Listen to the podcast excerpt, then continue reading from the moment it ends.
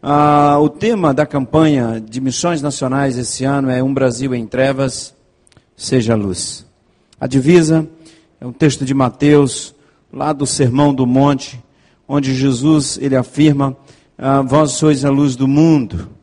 Não se pode esconder uma cidade edificada sobre o monte, não se pode esconder uma lamparina, um candeeiro debaixo de uma lata, debaixo de uma panela mas deve ser colocada no velador. E aí ele afirma: Assim resplandeça a vossa luz diante dos homens.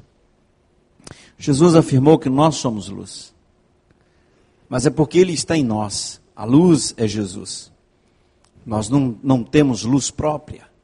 O Espírito de Deus que habita em nós, essa é a luz.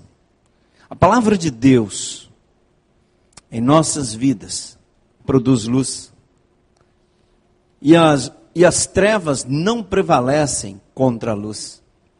E ele afirma: Vós sois a luz, então. Mas antes dele falar que a luz deve resplandecer, assim vocês devem resplandecer, assim resplandeça a vossa luz, ele faz duas citações.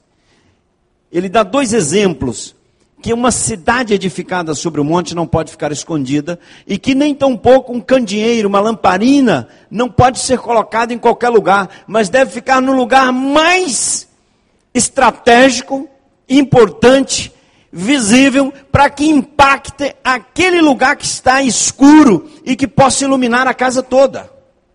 Aí ele completa assim: resplandeça a vossa luz. Irmãos, nós somos a luz. Mas essa luz não pode ficar em qualquer lugar.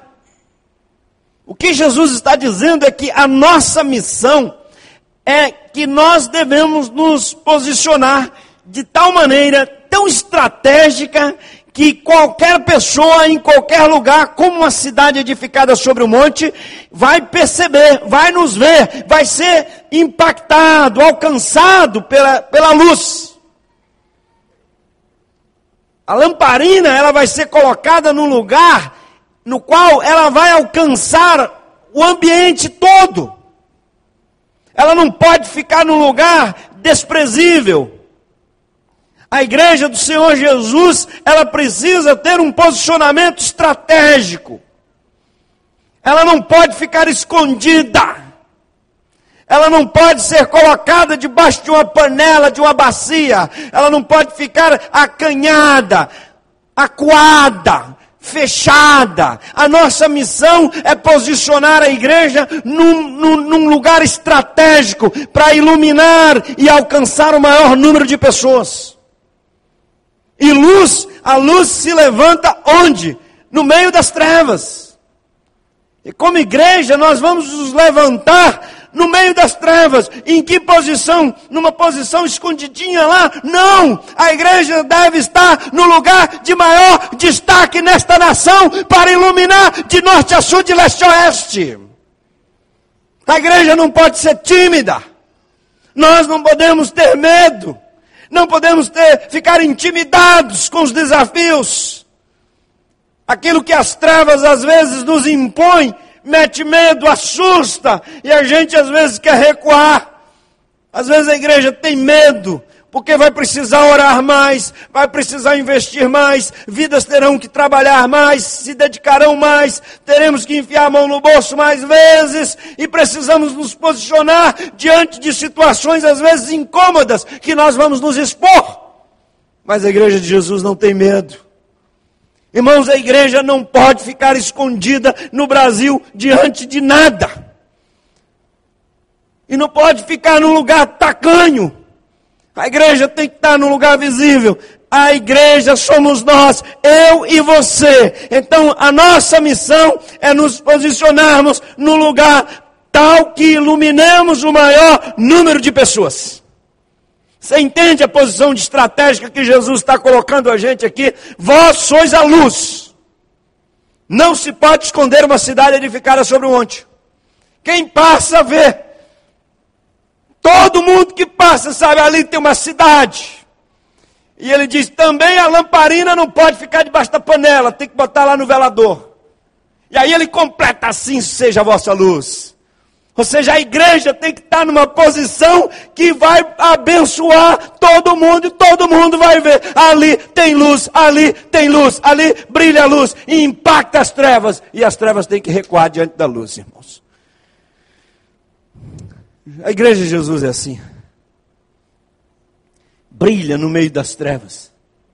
Quando eu olho para o Brasil e vejo tanta cracolândia, gente. Cadê a igreja?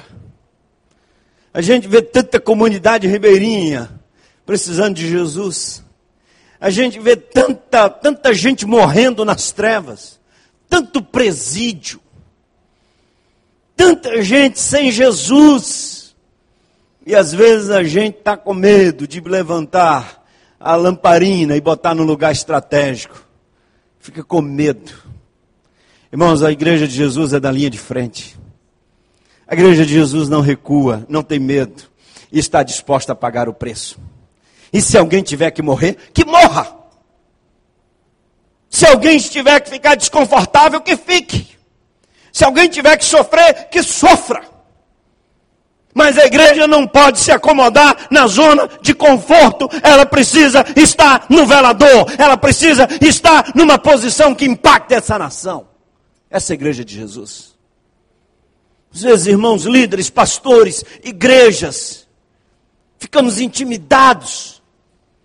E os ministérios das igrejas ficam acuados. E nós temos um Deus todo-poderoso. Temos o Espírito de Deus. Temos a palavra de Deus. Temos a possibilidade de ser bênção. E às vezes a gente recua e não abençoa.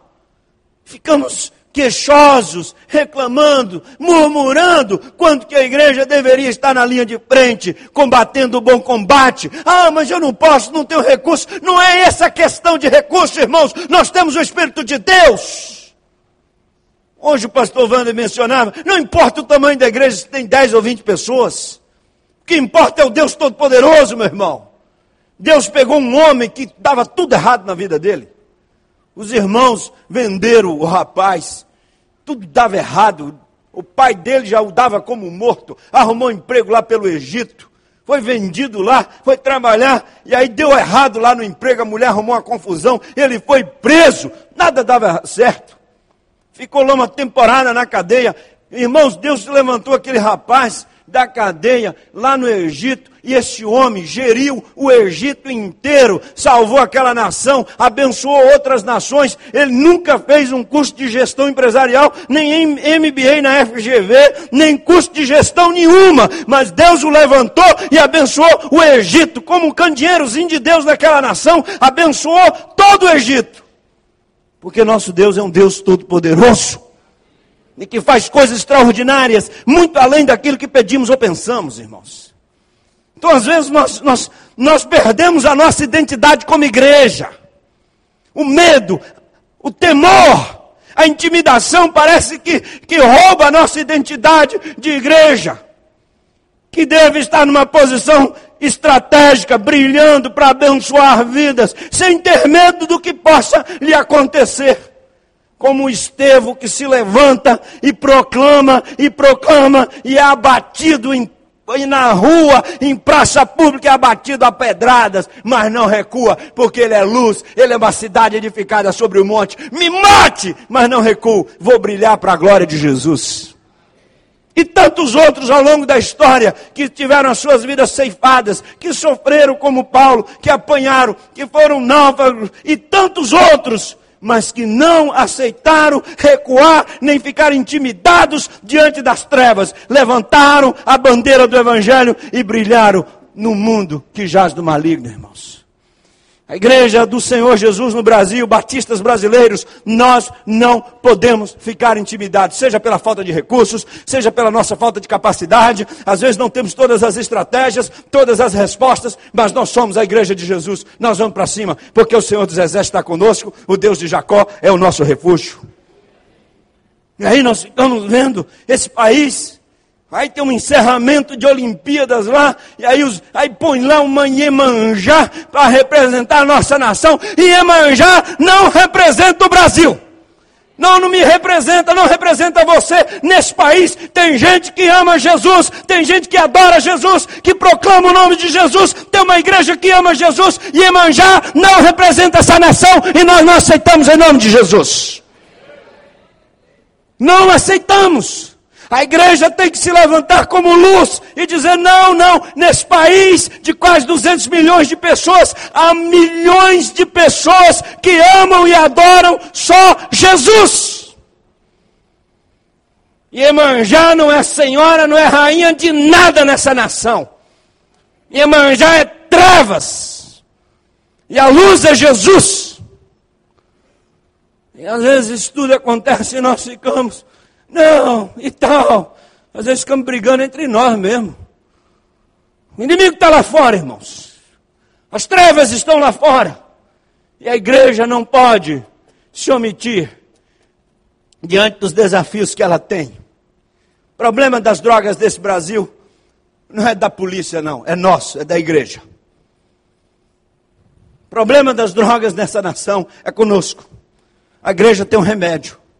Nós temos a saída. E se nós nos empenharmos como igreja, como povo de Deus unidos, nós daremos uma resposta e abençoaremos essa pátria. Se a igreja se posicionar onde ela deve se posicionar, lá no velador, essa nação será, será iluminada com a palavra de Deus, irmãos. Agora não dá para a gente ficar é, tímidos, medrosos com qualquer dificuldade, aí a gente, ah, tá vendo aí? Ah, tá vendo? Não, sei o quê, recuar. Irmãos, dificuldade nós vamos ter. Vocês não imaginam quantas lutas a gente tem todo dia com esse negócio de Cristolândia. Tantas lutas e problemas e dificuldades. Quando o telefone toca, que eu olho assim, Humberto Machado, Jesus. É uma benção quando você liga, viu, Humberto? Não estou chiando, não. Pode ligar. E eu falo assim, dá notícia boa para mim. Ele tem notícia boa, mas também tem as dificuldades. E nós não, estamos, não somos intimidados por ela. Eu digo, irmãos, nós não vamos recuar, nós vamos avançar em nome de Jesus, porque a igreja é luz e a igreja precisa se posicionar estrategicamente. Pastor, onde está a sua igreja? Lá no bairro.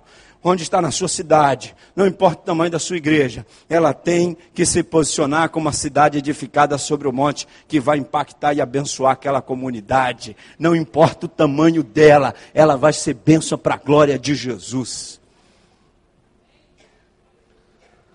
Alguns anos atrás eu preguei numa cidade lá no, lá no Amapá, lá na cidade de Macapá. E eu fui pregar num bairro chamado Bairro do Araxá. O bairro mais violento da periferia de Macapá. Cada esquina tinha um boteco, um bar. Uma cidade violenta, com muitas drogas, aquele bairro. E ali tinha um pastor, um missionário lá, um, o pastor Ademir. Ele era um pastor daquela congregação. E eu fui pregar na terça-feira lá, irmãos. Que coisa aquele lugar, que coisa. Ele me mostrou um pouco da, da, da, da daquele bairro. E aí para chegar na congregação dele, na igreja lá, nós paramos na rua, aquela rua de, de terra. E para entrar, passava aquele esgoto na frente da, da igreja. Para a gente entrar, um fedor, para entrar na igreja a gente tinha que pular o esgoto. E cuidado para não escorregar. Quando eu entrei na igreja dele, parte da igreja era de tijolos, outra parte era de madeirite. E estava quente naquele dia. Eu nunca vi tanto calor dentro daquele, num lugar como dentro daquela igreja. E tinha uma equipe lá já ensaiando os cânticos. E aí ele me mostrou assim: olha, pastor, aquele que está lá na bateria, aquilo era um avião do tráfico aqui. Mas foi alcançado. Aquela menina que está lá dirigindo o louvor, ela, ela, ela se converteu, já tem dois anos aqui conosco. Ela tem 16 anos agora, mas desde os 10 anos de idade, de idade ela fazia ponto lá no Cais do Porto. Sabe o que uma menina de 10 anos fazer ponto no Cais do Porto lá no norte? É prostituta. Mas ela agora faz ponto aqui no altar de Jesus para a glória de Jesus. Irmãos, aquela igreja lá não tinha nada de atrativo. O lugar era um forno. As paredes, tijolos e madeirite um esgoto passando na porta. Tudo muito simples. E o pastor Ademir todo animadinho ali. E ele disse: Olha, pastor, você vai pregar hoje à noite, faça apelo, porque muita gente vai aceitar Jesus. Eu disse: Você combinou? Ele falou: Não, nós estamos orando. Tem três meses que nós estamos orando aqui. E convidamos muita gente. E hoje muita gente vai aceitar Jesus. E o pessoal foi chegando. Ele disse: Olha, pastor, aquele casal hoje vai aceitar Jesus. E foi entrando gente, irmãos.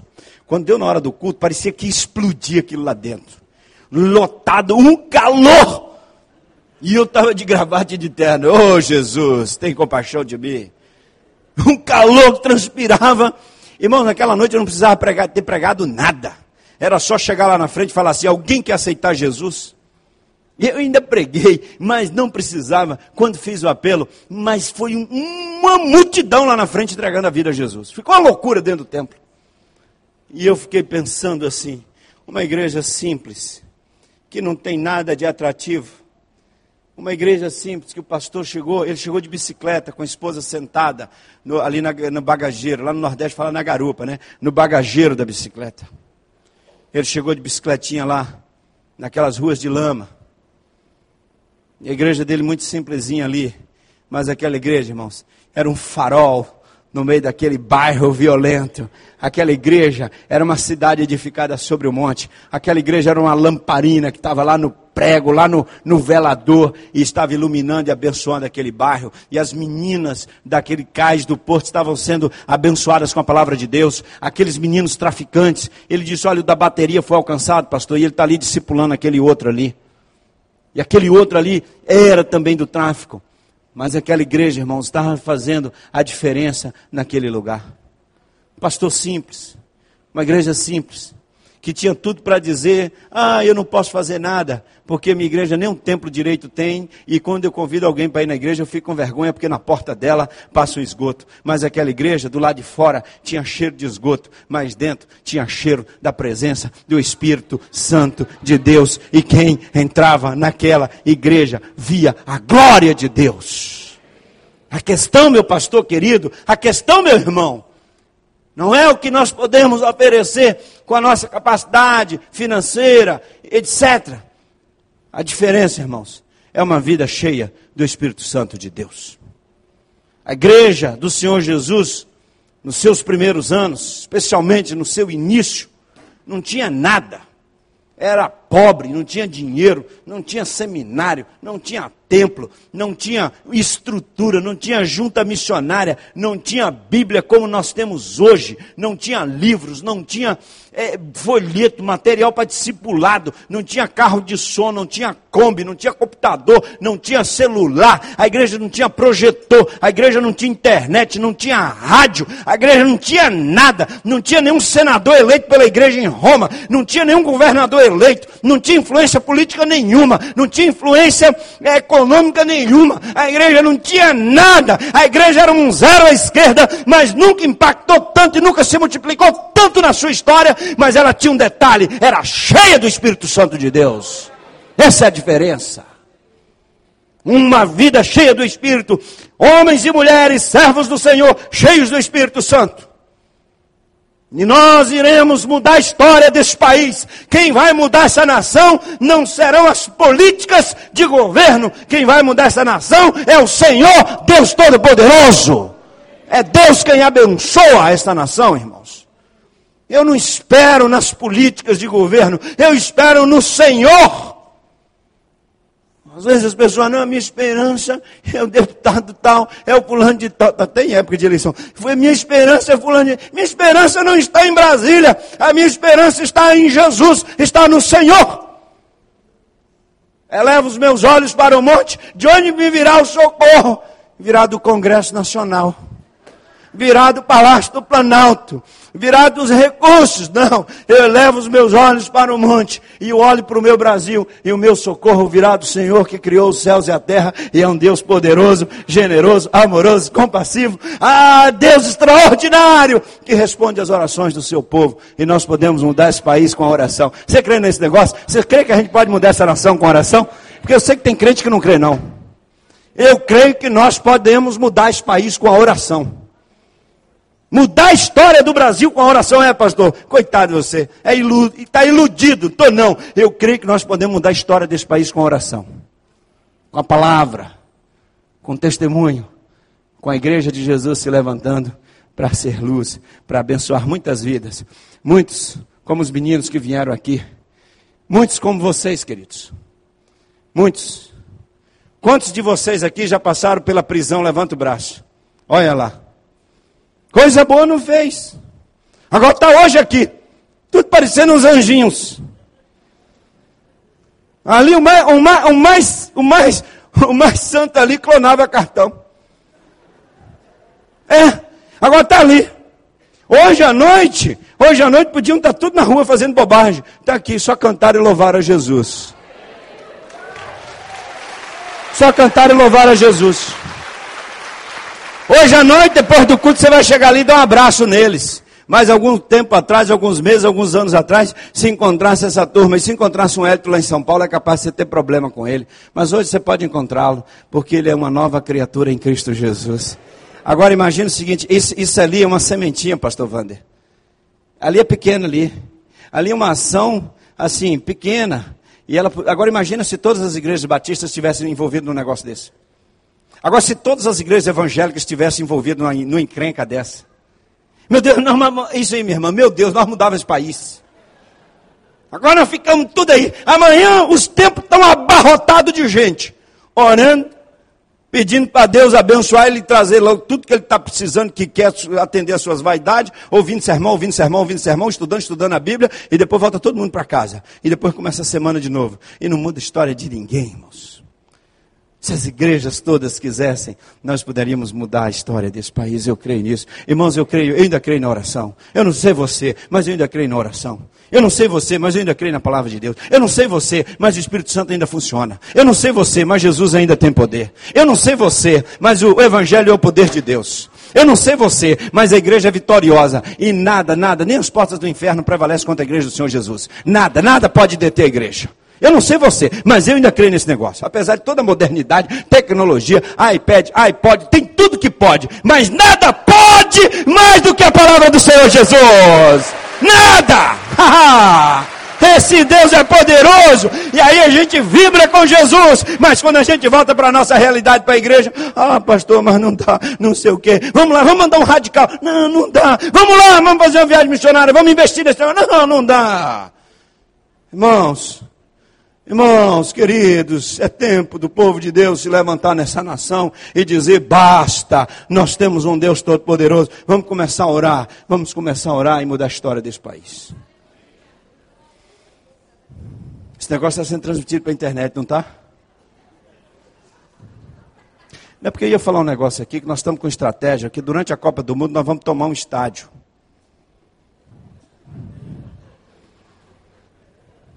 Pastor Wanda, nós vamos tomar um estádio na Copa. Presta atenção como é que vai funcionar. Nós vamos escolher um jogo na primeira fase. A senha vai ser: esse jogo é nosso. No dia que a FIFA abrir a, compra dos ingressos, nós vamos estar meia hora antes já de prontidão no computador. Eu não vou comprar o ingresso todo mundo, não, porque eu não tenho dinheiro. Agora, se os crentes se mobilizarem, e cada um comprar um ingresso para aquele jogo específico. Nós somos um milhão e meio, quase dois milhões pelas contas aí de batistas. Irmão, se nós comprássemos aí 40 mil ingressos, não é nada. A gente ia para o estádio, todo mundo com a mesma camiseta, e ninguém vai chegar nem perto do estádio se não tiver ingresso. Bota a camiseta por baixo com a letra assim para a gente formar umas frases, e a gente toma o estádio. Começa o jogo, a gente começa a orar. 5, 10 minutos orando. Depois da oração, a gente começa a cantar. A FIFA vai ficar doida conosco, a imprensa toda transmitindo para o mundo. É, o povo de Deus tem que ter sabedoria, irmãos.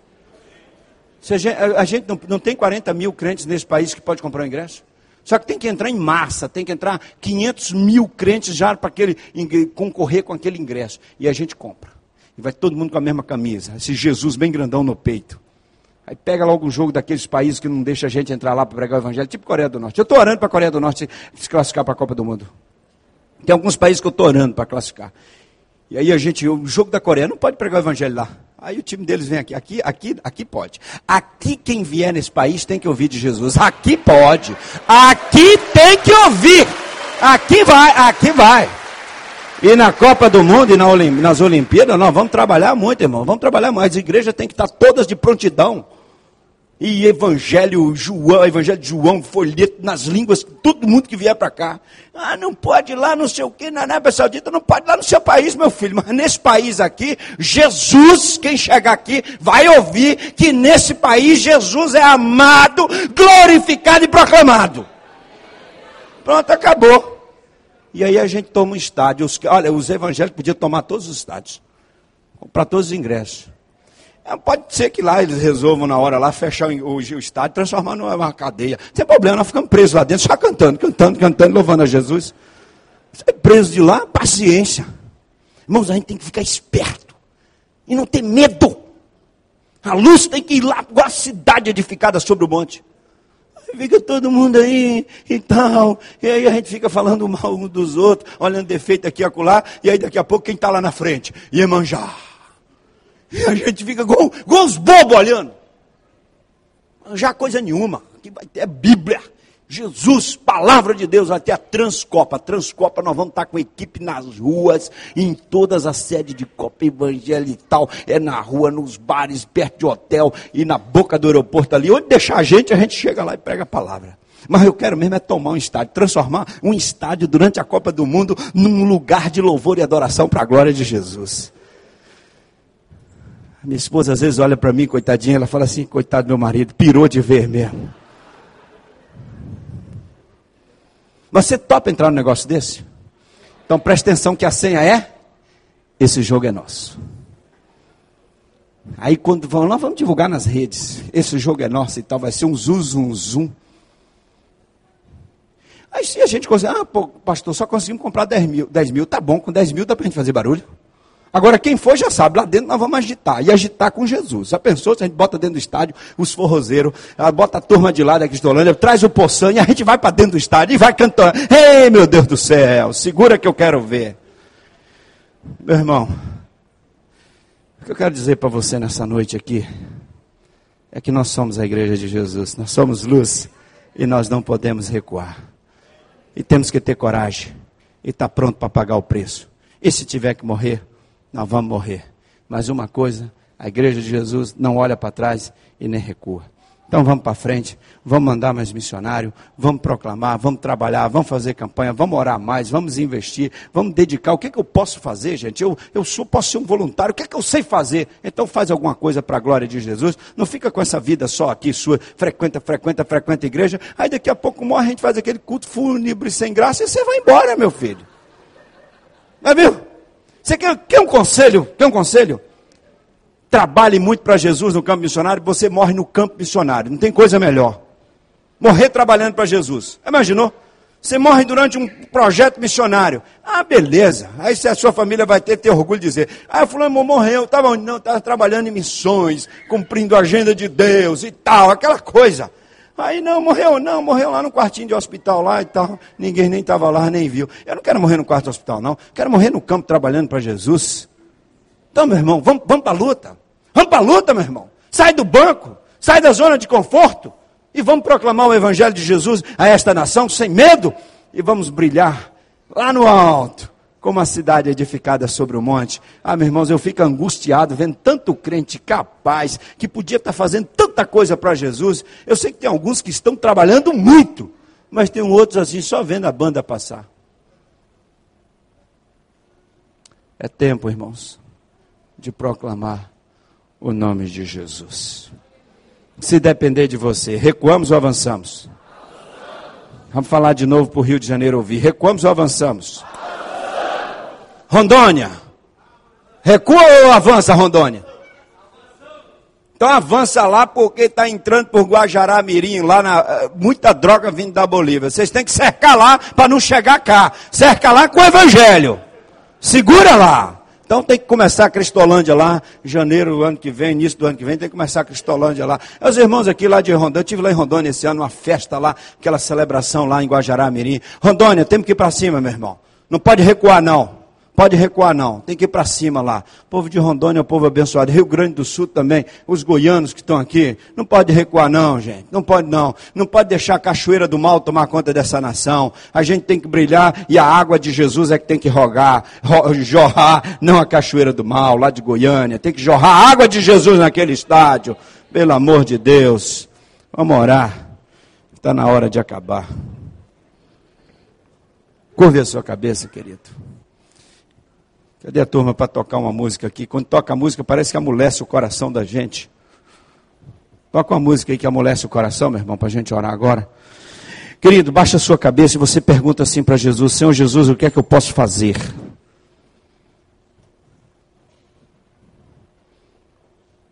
As drogas vão tomar esse país? As trevas vão tomar esse país? Pode não, gente. Eu vou me ajoelhar aqui na frente para orar. Eu não sei por que razão, se você tiver alguma, você vai sair do seu lugar e você vai se ajoelhar aqui comigo. Se é pelo seu país, pelo seu bairro, pela sua cidade, pelo seu ministério, seja lá pelo que for, você tem algum motivo para sair do seu lugar e dobrar o seu joelho aqui na frente? Então pode sair do seu lugar que a gente vai se ajoelhar para orar nesse momento. Se você não puder se ajoelhar para ficar em pé, eu sei que você está dobrando os joelhos pelo seu estado, meu irmão. Eu também vou dobrar os meus joelhos aqui já. Eu não sei por que razão você vai vir aqui na frente, meu irmão, mas Deus sabe o motivo pelo qual você vai dobrar os joelhos aqui nesta noite. Em nome de Jesus. Dobre o seu joelho por alguma razão, por alguma causa, por algum motivo. Por que nós vamos dobrar os nossos joelhos? Por quem ou por que causa nós vamos dobrar os nossos joelhos?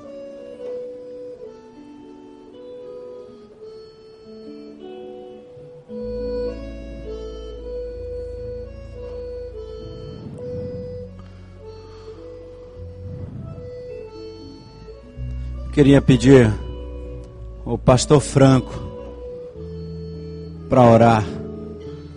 Vou levar o microfone para você.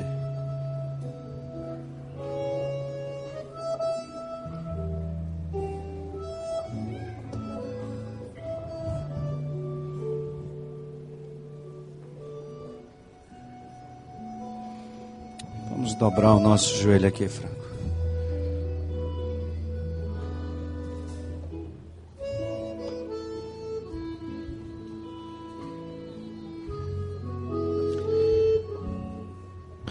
Papai, Papai, nós te louvamos porque tu és bom, porque tu és santo,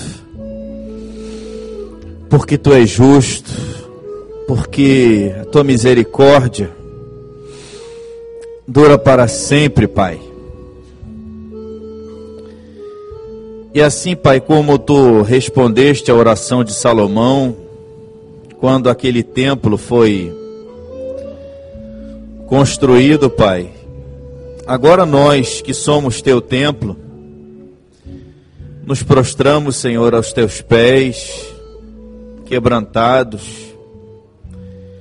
reconhecendo que tanto nos falta, Pai, tanto,